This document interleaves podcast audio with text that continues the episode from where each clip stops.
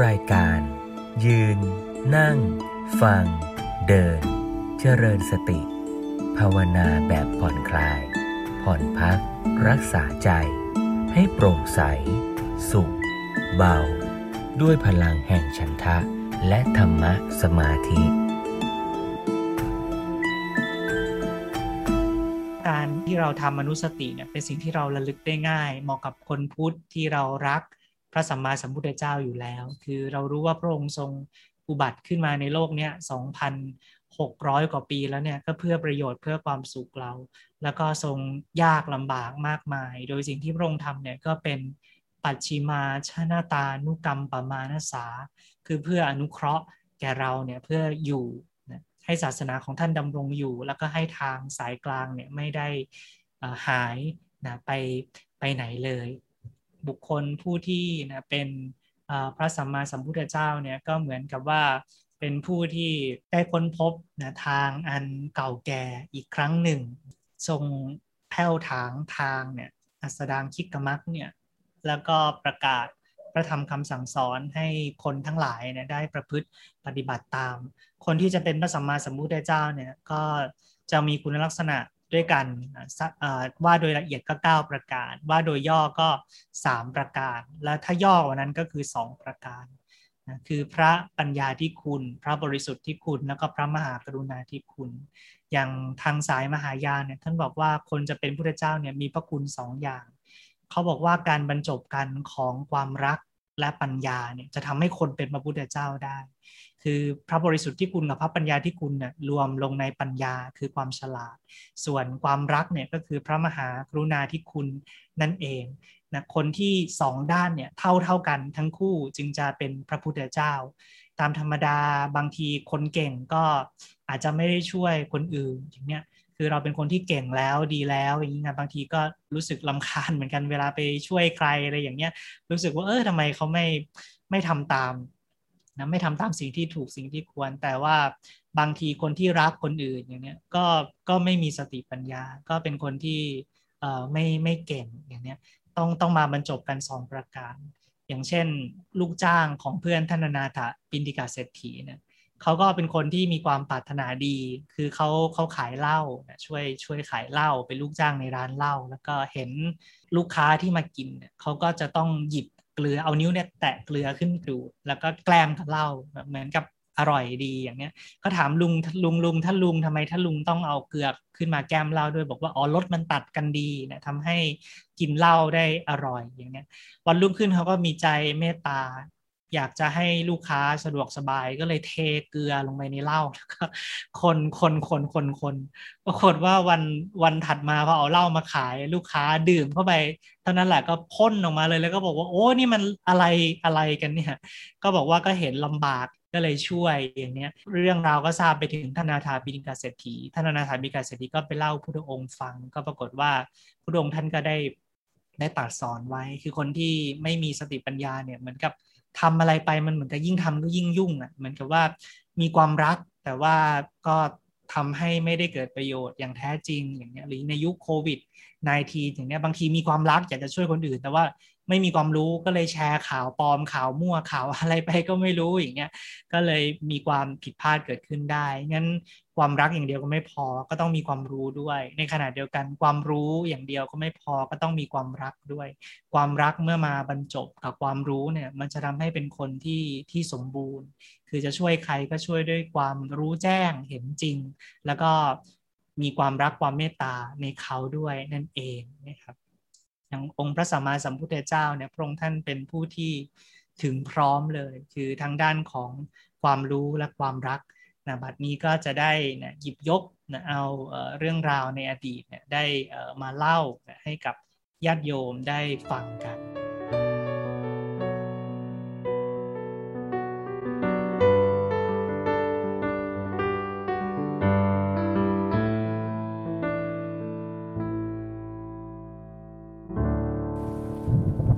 ในอดีตนานมาแล้วเนี่ยในวันวันหนึ่งเนี่ยก็เป็นวันที่พระเจ้าเปรตที่โกศลผู้เป็นเจ้าแผ่นดินของแคว้นโกศลเนี่ยคือเกิดความทุกข์นะเกิดความร้อนใจมาก พระองค์เนี่ยทรงควบม้ามา พร้อมกับทหารทั้งหมด 500 นายเลยก็ว่าได้ แล้วก็ได้จอดม้าไว้ที่บริเวณด้านหน้าของพระเชตวัน แล้วก็ได้เข้าไปหาพระสัมมาสัมพุทธเจ้าถึงที่ประทับอย่างเงี้ย องค์พระสัมมาสัมพุทธเจ้าพระองค์ท่านก็ก็เหมือนกับแปลกพระไทยว่าทำไมวันนี้เนี่ยพระราชาเนี่ยเสด็จมาหา แต่เช้ามืด แต่เช้าตรู่ขนาดนี้ นั่นพระองค์ก็เลยได้ตรัสถามว่ามหาปพิธเหตุไนมหาปพิธเนี่ยจึงได้นะมานะมาเฝ้านะพระผู้มีพระภาคเจ้า คือมาเฝ้าตถาคตเนี่ยในยามเช้านะเช่นนี้อย่างเนี้ยหรือว่าพระเจ้าแผ่นดินมคต คือพระเจ้าพิมพิสารเนี่ยทรงทำให้พระองค์ทรงขัดเคืองหรือหนอ หรือว่าพวกเจ้าลิชวี เมืองเวสาลี หรือว่าพระราชาผู้เป็นปฏิปักษ์เหล่าอื่น แต่ว่าพระเจ้าเปรตนิโกศลเนี่ยก็ได้กราบทูลพระองค์ว่าข้าแต่พระองค์ผู้เจริญ พระเจ้าแผ่นดินมคต คือพระเจ้าพิมพิสารเนี่ยก็ไม่ได้ทำให้หม่อมฉันขัดเคือง เจ้าลิชวีแห่งเมืองเวสาลีก็ไม่ได้ทำให้หม่อมฉันขัดเคือง แม้แต่พระราชาที่เป็นปฏิปักษ์เมืองอื่นๆ ก็ไม่ได้ทำให้หม่อมฉันขัดเคืองเลย แต่ว่า มันเกิดเรื่องเรื่องหนึ่งขึ้นมา ตอนนี้ในแว่นแกรมของหม่อมฉันเนี่ยคือมีเรื่องที่ทุกร้อนแล้วก็คนทั้งหลายเนี่ยได้รับความลำบาก ยากแค้นกันเต็มไปหมดมีคนตายนับพันพันคน เหตุการณ์นี้มันเกิดขึ้นนะจากการออกอารวาสของอาชญากรที่เรียกได้ว่าเป็นอาชญากรที่โหดเยี่ยมมาก แล้วก็ฆ่าไม่เลือกเลยทีเดียว นั้นตัวของพระเจ้าประเสนที่โกศลเนี่ยในเช้าวันนี้ตั้งแต่เช้าตรู่เลยก็เลยมีความกังวลพระไทยนะแล้วก็เลยได้มาเข้าเฝ้าองค์พระสัมมาสัมพุทธเจ้า แคว้นโกศลเนี่ยเป็นแคว้นที่มีอำนาจมาก แล้วก็เป็นแคว้นที่ครอบงำแคว้นสักกะด้วย คือหมายถึงว่ากรุงกบิลพัทของพระเจ้าสุโธธนะเนี่ยที่เป็นพระบิดาขององค์พระสัมมาสัมพุทธเจ้าเนี่ยก็ถือว่าเป็นเมืองที่เป็นบริวารของแคว้นโกศล แต่แม้กระนั้นพระเจ้าประเสริฐที่โกศลเนี่ยทรงเป็นจอมกษัตริย์ก็จริง แต่ทรงนับถือองค์สมเด็จพระสัมมาสัมพุทธเจ้ามาก ๆเลยทีเดียว คือเวลาพระองค์ท่านจะ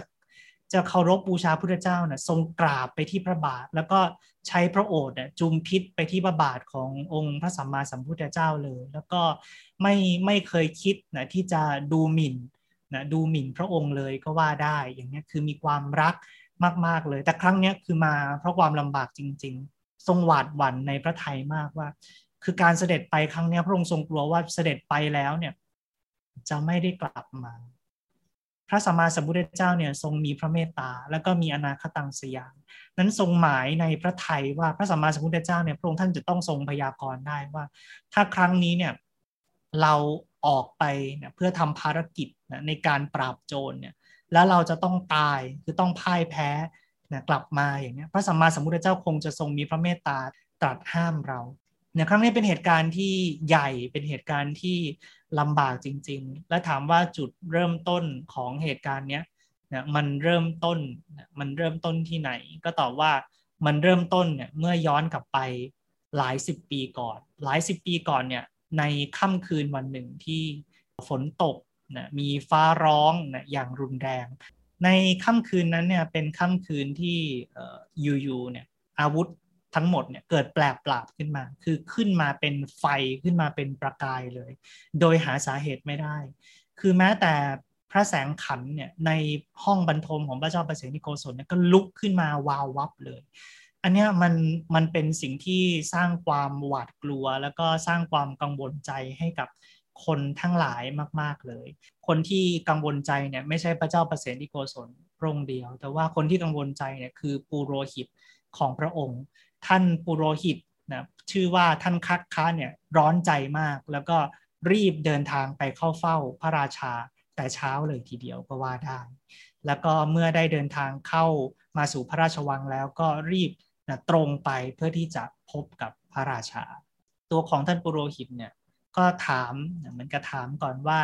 ข้าแต่พระองค์ผู้เจริญนะคือเมื่อคืนเนี่ยพระองค์ทรงบรรทมหลับ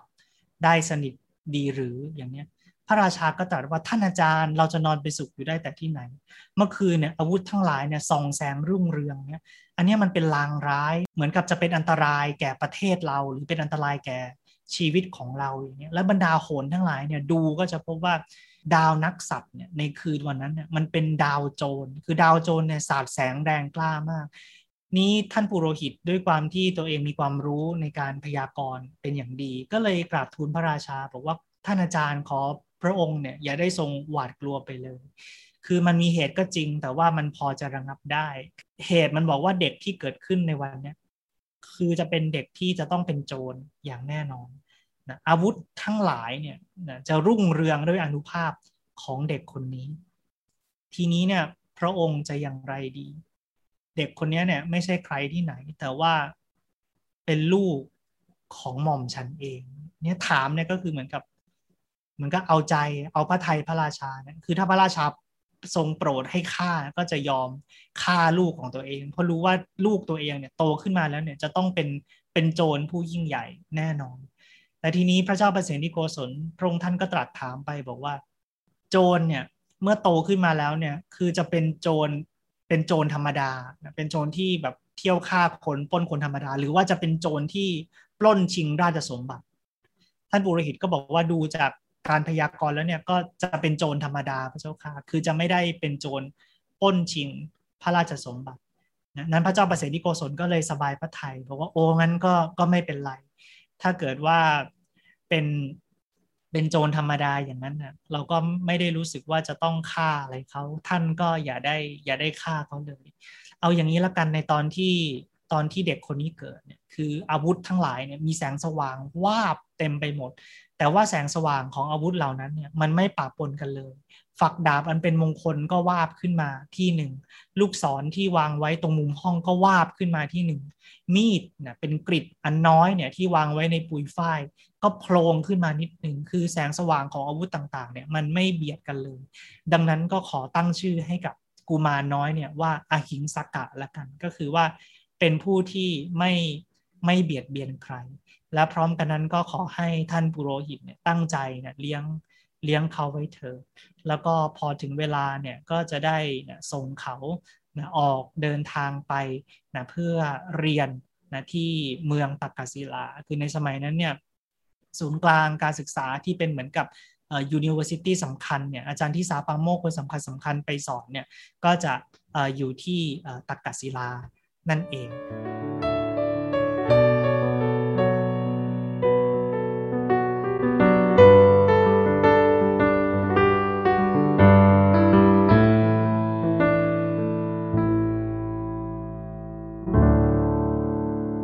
ตัวของท่านอาจารย์เนี่ยผู้เป็นอาจารย์ใหญ่ที่สาปปาโมกเนี่ยก็คือชอบอหิงสกะมาก คือด้วยความที่อหิงสกะเนี่ยเป็นเด็กที่นิสัยดี ขยันขันแข็งมากเลย แล้วก็พูดจาอ่อนหวาน พูดจาไพเราะนั้นนะท่านถือว่าเด็กคนนี้เป็นเป็นลูกศิษย์ของท่าน คือเป็นลูกศิษย์ในในสำนักคือเป็นศิษย์ก้นกุฏิเลย คือมีความรู้อะไรเนี่ยก็ถ่ายทอดให้ศิลปวิทยาการในการรบทั้งหลายเนี่ยการใช้อาวุธต่างๆเนี่ย ท่านอาจารย์ก็ได้ถ่ายทอดให้กับเด็กคนนี้หมด แต่ทีนี้เนี่ยเพื่อนๆทั้งหลายเห็นอาจารย์รักมากเนี่ยเลยเกิดความอิจฉาขึ้นมา รู้สึกว่า เอ๊ะทำไมอาจารย์จึงรักคนคนนี้มากกว่าเราทั้งหมด มันก็เกิดความหมั่นไส้แล้วก็รู้สึกที่จะแบ่งพักแบ่งพวก คือจะไปฟ้องอาจารย์เนี่ยก็ไม่รู้ว่าจะฟ้องอะไร คือถ้าจะว่าโดยชาติกำเนิดเขาก็เป็นผู้ที่มีชาติกำเนิดสูง คือเกิดในตระกูลของปุโรหิต จะว่าว่าความขยันเนี่ยก็เป็นคนที่มีความขยันหมั่นเพียรอย่างยิ่ง จะว่าถึงเรื่องความประพฤติก็ว่าไม่ได้ เพราะว่าเป็นคนที่มีความประพฤติเรียบร้อยอย่างยิ่งเลย นี้มันก็ไม่มีเรื่องอะไรเลยที่จะฟ้องอาจารย์ แล้วก็ให้อาจารย์เขาตำหนิได้งั้นก็เลยออกอุบายว่าถ้างั้นก็ให้ไปฟ้องลูกศิษย์คนนี้รับหลังแล้วเนี่ยจะคิดทรยศครู คือสุดท้ายแล้วเนี่ยจะตอบแทนพระคุณครูด้วยการเก่งกว่าครูแล้วก็ฆ่าครูกลับ นั้นก็เลยเอาเรื่องนี้ไปยุยงอาจารย์ ให้อาจารย์เนี่ยรู้สึกมีความหวาดระแวงในลูกศิษย์คนนี้ แต่ว่าท่านอาจารย์เนี่ยที่ท่านตั้งสำนักที่สาปาโมกเนี่ยคือท่านก็มีความรักแล้วก็มีความเชื่อใจในตัวอหิงสกัดมาก ก็เลยไม่เชื่อ งั้นพูดยังไงมาเนี่ยก็ต่อว่ากลับบอกว่าเจ้าจะพูดอย่างนั้นได้ยังไงอหิงสกัดเนี่ยเป็นลูกศิษย์ที่เรารักมาก ดังนั้นอย่าได้พูดอย่างนี้เลย ทีนี้เนี่ยคนคนหนึ่งพูดเนี่ย มันก็เป็นธรรมดาว่าอาจจะไม่ฟังได้ แต่ทีนี้พอคนที่สองนะพอคนที่สองพูดเนี่ย คือคนเรามันก็เริ่มก้อยเกวแล้วนะเริ่มก้อยเกวทีนี้ถ้าเกิดว่าสามคนนะสามคนพูดเนี่ยหัวนี้มันเรียกว่าแทบจะร้อยเปอร์เซ็นเลยที่ที่เราจะไกวเขวต่อให้เรื่องนั้นจะจริงไม่จริงก็ไม่รู้แหละ แต่ว่าลักษณะมนุษย์เนี่ยคือคือเป็นอย่างนี้คือพูดครั้งแรกครั้งที่สองพอพูดครั้งที่สามก็ก็เชื่อ เนี่ยกลายเป็นว่าเพื่อนทั้งหมดเนี่ยก็เลยวางแผนในการทรยศเนี่ยในการทรยศด้วยการทำอย่างไร โดยการแบ่ง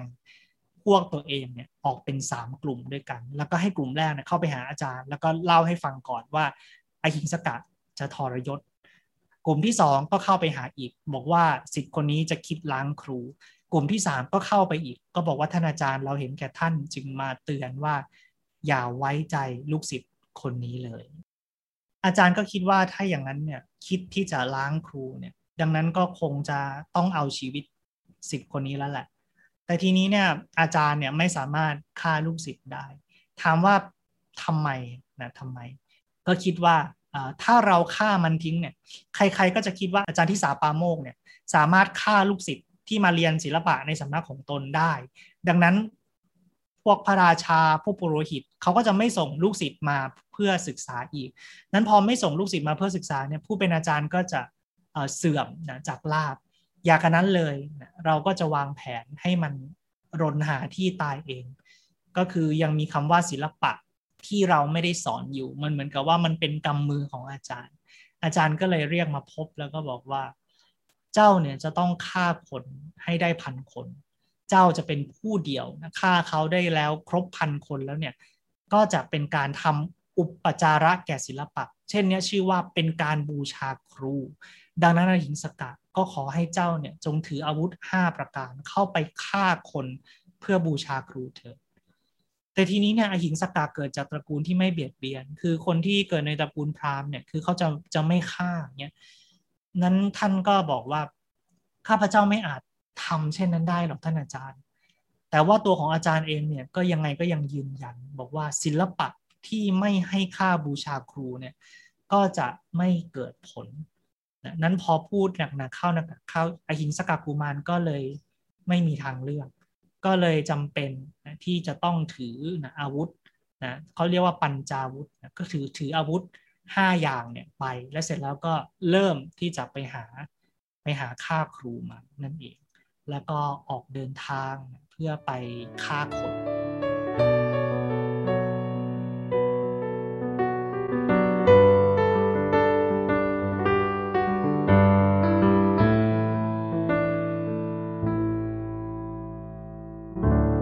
นี่ตัวของอหิงสกาเนี่ยเป็นคนที่มีศิลปะวิทยา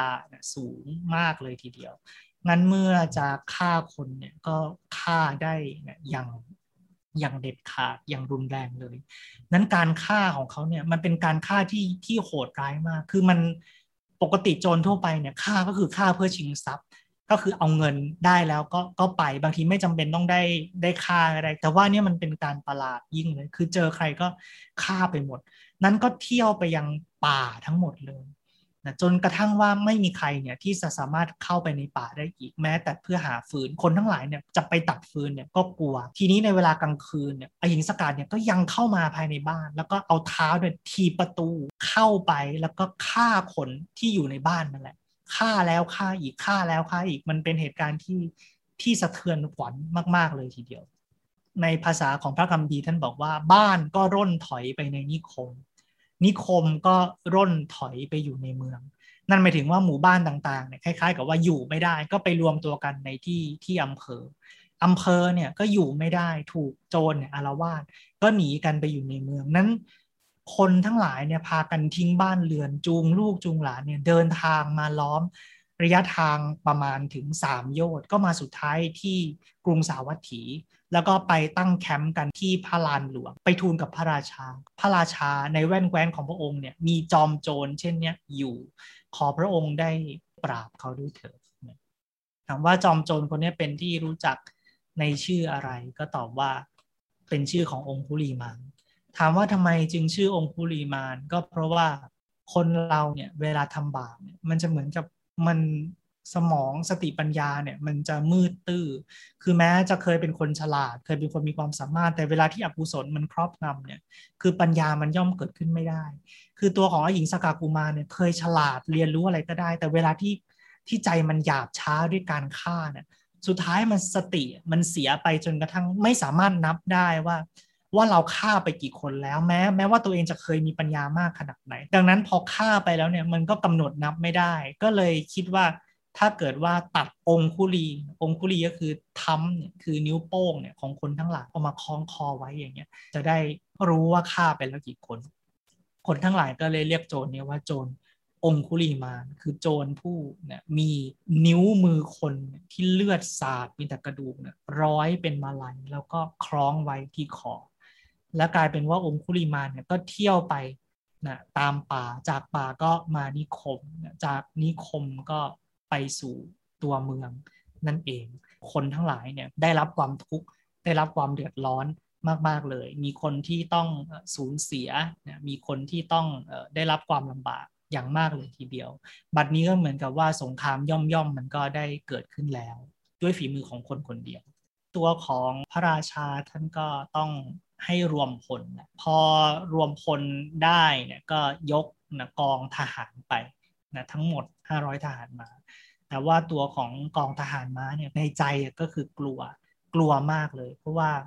ข่าวเนี่ยล่ำลือกันไปว่าจอมโจรอุคุลิมานเนี่ยส่งใครไปเนี่ยก็ฆ่าตายได้หมด คือถ้าส่งช้างไปเนี่ยก็ฆ่าบนช้างได้ ส่งทัพม้าไปก็ฆ่าบนทัพม้าได้อย่างเงี้ยนั่นก็เกิดความ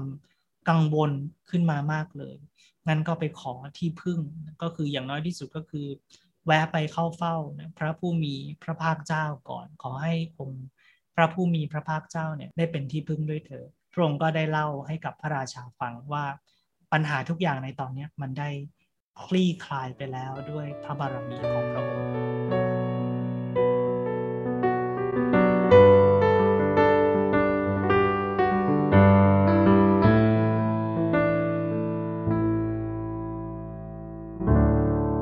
อนหน้านี้เนี่ยมันเป็นวันที่องค์พระสัมมาสัมพุทธเจ้าเนี่ยท่านได้ทรงมีพระกรุณาที่จะแผ่พระญาณออกไป คือพระพุทธเจ้าเนี่ยรุ่งเช้าพระองค์จะทรงธรรมนาปนสติ เสร็จแล้วก็จะทรงแผ่ขายพระญาณออกไปว่า วันนี้เนี่ยพระองค์ควรที่จะไปโปรดใคร ใครที่จะเข้ามาในขายพระญาณได้ นี่องคุลีมานเนี่ยก็คือเข้ามาในขายพระญาณเคยมีคนถามเหมือนกันว่าองค์พระสัมมาสัมพุทธเจ้าเนี่ยทรงรู้หมดทุกสิ่งทุกอย่างไหม คือทรงเป็นสัพพทัศสาวีไหมเนี่ยคือรู้ทุกอย่างรู้รู้ทุกสิ่งไหมก็ปรากฏว่าในพระคัมภีร์เนี่ยก็บอกว่าพระองค์ไม่ได้ทรงเป็นสัพพทัสสาวี คือเมื่อพระองค์ต้องการจะรู้สิ่งใดเนี่ยคือพระองค์จะน้อมพระทัยไปในพระญาณและเสร็จแล้วก็จะทรงรู้เนี่ยจะทรงรู้ได้ แต่คือไอ้บรรดาสิ่งต่างๆ ที่มันอยู่ในโลกในธรรมชาติเนี่ยคือถ้าไม่น้อมพระทัยไปเนี่ยอยู่ๆมันจะปรากฏอยู่ในพระทัยเลยไม่ใช่ สมัยนี้มันคล้ายๆกับเหมือน Search Engine คือเราต้องต้องใส่ keyword ลงไปก่อน แล้วมันก็ดึงเราไปหาข้อมูลที่เราต้องการอย่างเงี้ยนี่คือเป็นเป็นลักษณะการที่พระองค์จะต้องการรู้อะไรสักอย่างจะจะเป็นอย่างนี้ งั้นพระองค์ก็แผ่แผ่ข่ายพระญาณไป แล้วครั้งนี้ก็ได้พบว่าตัวของไอคิงสกัดเนี่ยคือได้ฆ่าคนไปมากแล้ว แล้วก็รู้ว่าตอนเนี้ยมันมีเรื่องร้ายแรงที่กำลังจะเกิดขึ้นด้วย ก็คือว่านางมันตานีพรามณีเนี่ย ก็คือจะรู้แล้วว่าโจรคนนี้จะต้องเป็นลูกของเราแน่ ดังนั้นนางเนี่ยก็จะเดินทางไปตามหาลูก ไปบอกลูกว่ากลับตัวเถิดอย่าฆ่าคนเลย หัวใจของคนเป็นแม่น่ะมันมีความรักลูกเลี้ยงดูมาตั้งแต่เด็กอะนั้นมันมันไม่สามารถที่จะแบบตัดใจได้ คือพรามผู้เป็นพ่อเนี่ยก็อยากจะช่วยลูกแหละแต่พรามแกก็รู้อะแต่ว่าหัวใจของคนเป็นแม่เนี่ยคือเป็นหัวใจที่ที่อ่อน ดังนั้นต่อให้พราหมณ์เนี่ยพึ่งพาใครไม่ได้เลย แต่นางพรามณีเนี่ยด้วยความที่ตัวเองรักลูกมากเนี่ยก็คือตัดสินใจที่จะเสี่ยงชีวิตออกไป แล้วก็คิดว่าตัวเองเนี่ยจะสามารถหยุดลูกได้ แล้วก็พอแผ่เข้ามาในข่ายพระยานขององค์พระสัมมาสัมพุทธเจ้าเนี่ยก็คือ พระองค์ก็ทรงทราบดีว่าถ้าไม่เสด็จไปห้ามเนี่ยก็คงจะได้ทำมาตุคาตเป็นแน่ แล้วก็โอกาสที่จะ ตัดสรู้ธรรมเนี่ยก็คงจะเป็นไปได้ยากเหลือเกินนั่นพระองค์ก็มีพระหฤทัยเมตตาเป็นอย่างยิ่งเลย และเสร็จแล้วพระองค์ก็เลยตัดสินพระไทยที่จะออกเดินทางไปนั่นเอง ลักษณะการเสด็จของพระสัมมาสัมพุทธเจ้าเนี่ยนะพระองค์สามารถเลือกเสด็จโดยเดินด้วยพระบาทก็ได้ หรือจะเสด็จด้วยการเหาะไปด้วยด้วยพาริตก็ได้นะครั้งนี้เมื่อทรงเดินไปด้วยพระบาทเนี่ยเวลาไปถึงคามนิคมไหนๆเนี่ย คนทั้งหลายเนี่ยก็พากันแปลกใจว่าเหตุใดพระสมณะสักยบุตรเนี่ยจะเดินไปทางนี้ ทางนี้เนี่ยมันมีแต่คนที่หนีมาหนีหนีหนีหนีหนีหนีหนีภัยจากโจรเนี่ยมาทั้งนั้นเลยอย่างเนี้ยก็เลยทูลเตือนพระองค์นะพวกคนเลี้ยงโค คนเลี้ยงวัว แล้วก็ชาวนาที่เดินมาเนี่ยใคร ๆ เห็นพระผู้มีพระภาคเจ้าเสด็จไปตามทางที่โจรนั้นอยู่ก็บอกว่าข้าแต่พระมหาสมณะอย่าเดินไปตามทางนั้นเลย ทางเนี้ยมีโจรชื่อว่าองคุลีมาน เป็นคนหยาบช้า มีฝ่ามือเปื้อนเลือด ปักใจในการฆ่า ไม่มีความกรุณาในสัตว์ทั้งหลาย โจรเพียงคนเดียวทำบ้านไม่ให้เป็นบ้านทำนิคมไม่ให้เป็นนิคมทำชนบทไม่ให้เป็นชนบท เข็นฆ่าคนทั้งหลาย เอานิ้วมือร้อยเป็นพวงมาลัยฆ่าแต่พระมหาสมณะ คนสิบคนก็ดียี่สิบคนก็ดีสามสิบคนก็ดีสี่สิบคนก็ดีรวมตัวกันเป็นพวก เดินกันไปในทางนี้ แม้คนหลายสิบคนเหล่านั้นก็ยังถึงแก่ความพินาศเพราะมือของโจรองคุลีมานข้าแต่พระองค์ผู้เจริญอย่าเสด็จไปเลย อย่าเสด็จไปเลย แต่ว่าไม่ว่าจะปูนพระองค์เท่าไหร่ ก็ปรากฏว่าพระองค์เนี่ยก็ทรงมีพระฤทัยแน่วแน่ ที่จะเสด็จไป พระองค์เนี่ยก็ไม่ได้ทรงตรัสตอบอะไร แล้วก็ยังดำเนินไปในทิศทางขององคุลีมา ทีนี้เหตุการณ์ก็มาถึงจุดที่เนี่ยพระองค์เนี่ยก็ได้เสด็จไปตามทิศทางขององคุลีมานแล้วและในตอนนี้เนี่ยองคุลีมานก็ได้เห็นพระองค์แล้วด้วย องคุลีมานเนี่ยได้เกิดความคิดว่ามันแปลกจริง ๆ มันน่าอัศจรรย์จริงๆ ไม่เคยมีเลยนะ พวกคนเนี่ยสิบคนยี่สิบคนสามสิบคนสี่สิบคนจะมาทางเนี้ยก็ต้องพยายามที่จะรวมตัวกันมา แต่ขนาดรวมตัวกันมาขนาดนั้นคนพวกนั้นก็ยังถึงความพินาศเพราะมือเรา เออ นี่พระเนี่ยพระเนี่ยคนเดียว ไม่มีใครร่วมเดินทางมาด้วยชรอยจะเดินทางมาข่มเรา ดังนั้นองคุลีมาก็เลยสอดดาบแล้วก็ผูกโล่แล้วก็เอาแล่งธนูเนี่ยผูกแล้วเสร็จแล้วก็ติดตามพระผู้มีพระภาคไป แล้วก็หมายใจว่าเนี่ยแหละ เดี๋ยวก็คงจะจัดการ ฆ่าให้ได้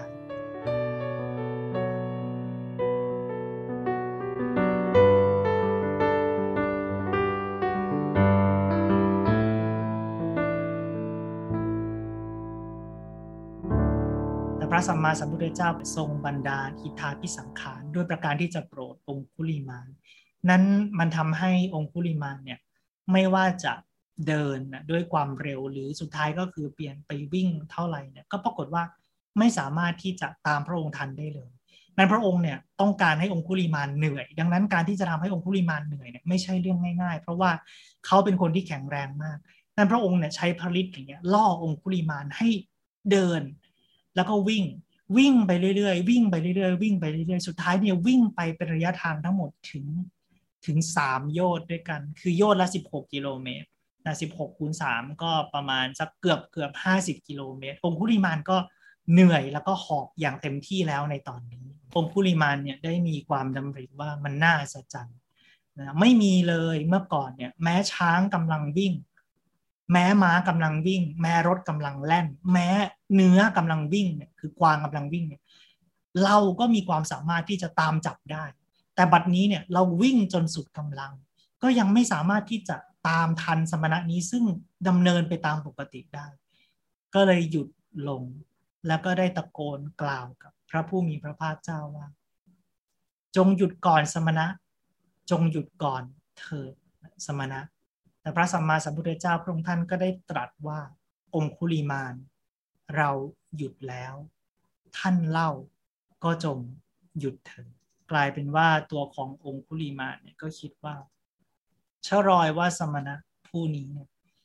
คงจะไม่ใช่สมณะธรรมดา เราได้ยินข่าวมาว่า มีนะราชบุตรผู้เป็นบุตรของพระเจ้าสุโธธนะ และพระนางสิริมหามายาเนี่ยได้ออกบวชแล้วก็ได้ตรัสรู้เป็นพระสัมมาสัมพุทธเจ้า หรือว่าชรอยแล้วเนี่ย คนคนนี้แหละก็คือจะเป็นสมณะผู้นั้น นั้นท่านได้เสด็จมาที่นี่เนี่ยก็คงจะมาเพื่อโปรดเราหนอ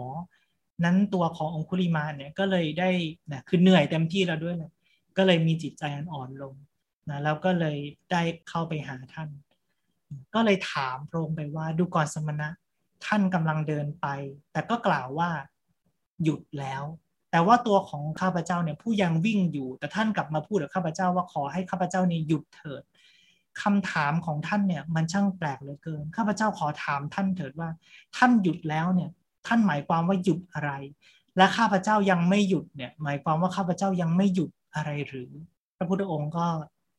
ถือเป็นโอกาสที่จะได้สอนตัวขององคุลีมาน ก็บอกว่าดูก่อนองคุลีมาน เราวางอาชญาในสรรพสัตว์ได้แล้ว จึงชื่อว่าหยุดแล้วในการทุกเมื่อ ส่วนท่านเนี่ยไม่สำรวมในสัตว์ทั้งหลาย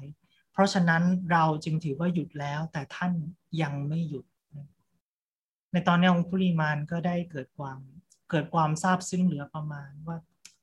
เพราะแท้จริงท่านเสด็จมาเพื่อโปรดเรา คือคนที่มีสติปัญญาถึงพร้อมเนี่ยคือในชาติเนี้ยถึงพร้อมที่จะเป็นพระอรหันต์อยู่แล้ว แต่อุปาปมิตรเนี่ยคือเป็นมิตรชั่วเนี่ยได้ทำลายอย่างเนี้ย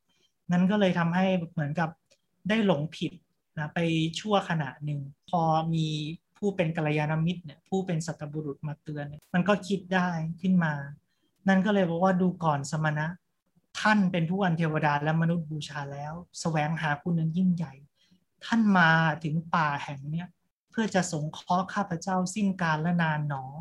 ตัวของข้าพเจ้าเนี่ยจะละจากบาปกรรม เพราะได้ฟังคาถาอันประกอบด้วยธรรมของท่าน นั้นองคุลิมานก็เลยตัดใจได้เอาดาบแล้วก็อาวุธทั้งหลายเนี่ยโยนทิ้งลงไปในหุบเหวที่มีผาลึกชัน แล้วก็ได้ถวายบังคมพระบาทของพระศาสดา แล้วก็ได้ทูลขอบรรพชากับพระสุคตหน้าที่นั้นเอง นั้นพระเจ้าผู้ประกอบด้วยพระมหากรุณาเนี่ยก็เลยได้ตรัสว่าท่านจงมาเป็นภิกษุเถิดและเสร็จแล้วองคุลิมานก็เลยเป็นพระติดตามเดินทางโดยลำดับก็ถึงพระนครสาวัตถีแล้ว พระเจ้าประเสริฐที่โกศลก็กำลังตัวสังนันงกกำลังรอว่า องค์พระสัมมาสัมพุทธเจ้าเนี่ยพระองค์ท่านจะจะตรัสอะไรนะการไปครั้งนี้จะจะรอดหรือไม่นะ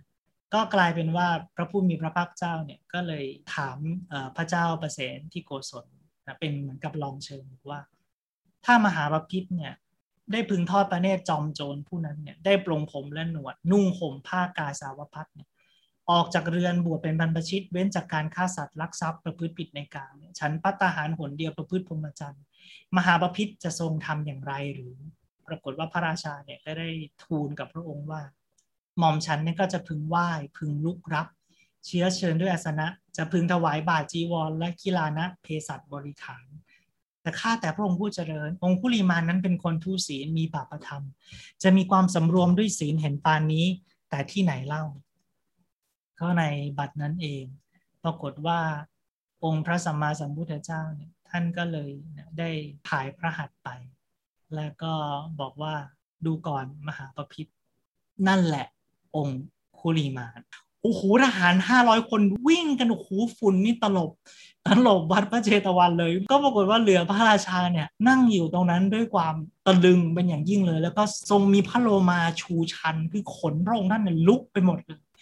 นะพระผู้มีพระเจ้าเนี่ยทรงทราบในพระฤทัยดีว่าพระราชาทรงกลัวมาก ก็เลยได้ตรัสปลอบโยนบอกว่ามหาราชอย่ากลัวเลยภัยแต่องคุลิมานเนี่ยไม่ไม่มี พระเจ้าประเสริฐที่โกศลก็เลยทรงระงับความหวาดกลัวได้ แล้วก็เลยเสด็จเข้าไปหาองคุลีมาน แล้วก็ได้ได้ตรัสกับองคุลีมานก็บอกว่าพระคุณท่านบิดาของพระผู้เป็นเจ้าเนี่ยมีโคดอย่างไร มารดามีโคดอย่างไร ก็ตอบว่าดูก่อนมหาบพิษโยมพ่อของตมาชื่อคักคะมารดาชื่อมันตานีก็รู้แล้วก็บอกว่าขอพระผู้เป็นเจ้าผู้เป็นบุตรของคักคะและมันตานีเนี่ยจงอภิรมเถิดตัวของโยมเนี่ยจะถวายจีวรบิณฑบาตเสนาสนะกิลานาเภสัชแด่พระผู้เป็นเจ้าเอง แต่ว่าตอนนั้นองคุลิมานพระองค์ท่านก็ได้ถือการอยู่ป่าเป็นวัด แล้วก็ถือผ้าบางสกุลเป็นวัด งั้นก็เลยได้ถวายพระพรพระเจ้าประสิทธิโกศลว่าอย่าเลยมหาราชไตรจีวรของตมาภาพเนี่ยบริบูรณ์แล้วนะแล้วก็ด้วยอาศัยความไม่ประมาทองค์ขององคุลิมานท่านก็บำเพ็ญความดี แล้วก็ในสุดท้ายเนี่ยท่านก็ได้ตัดสรู้ธรรมเป็นอรหันต์รูปหนึ่ง แต่ว่าพระพุทธองค์ก็ยังต้องเข้าไปปลอบโยน เพราะว่าแม้ว่าจะไม่ต้องไปเสวยผลกรรมในนรกแล้วเนี่ยแต่ว่ากรรมชั่วที่ท่านทำในชาตินี้เนี่ย ก็ยังทำให้ท่านเนี่ยต้องได้รับความทุกข์อย่างมาก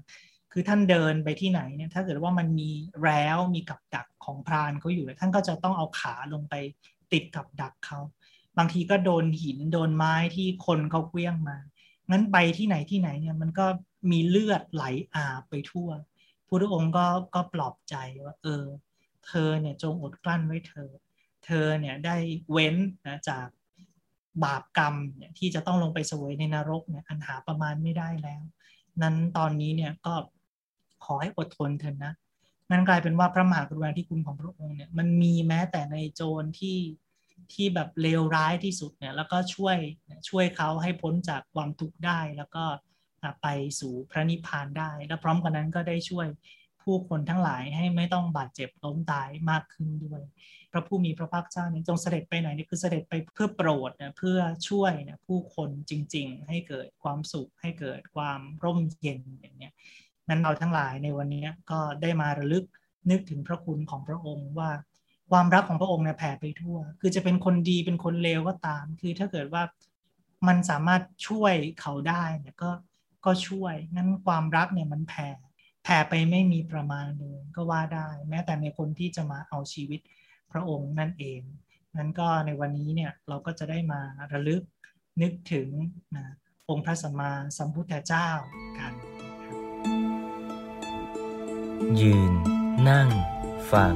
เดิน เจริญสติ ด้วยพลังแห่งฉันทะ และธรรมะสมาธิ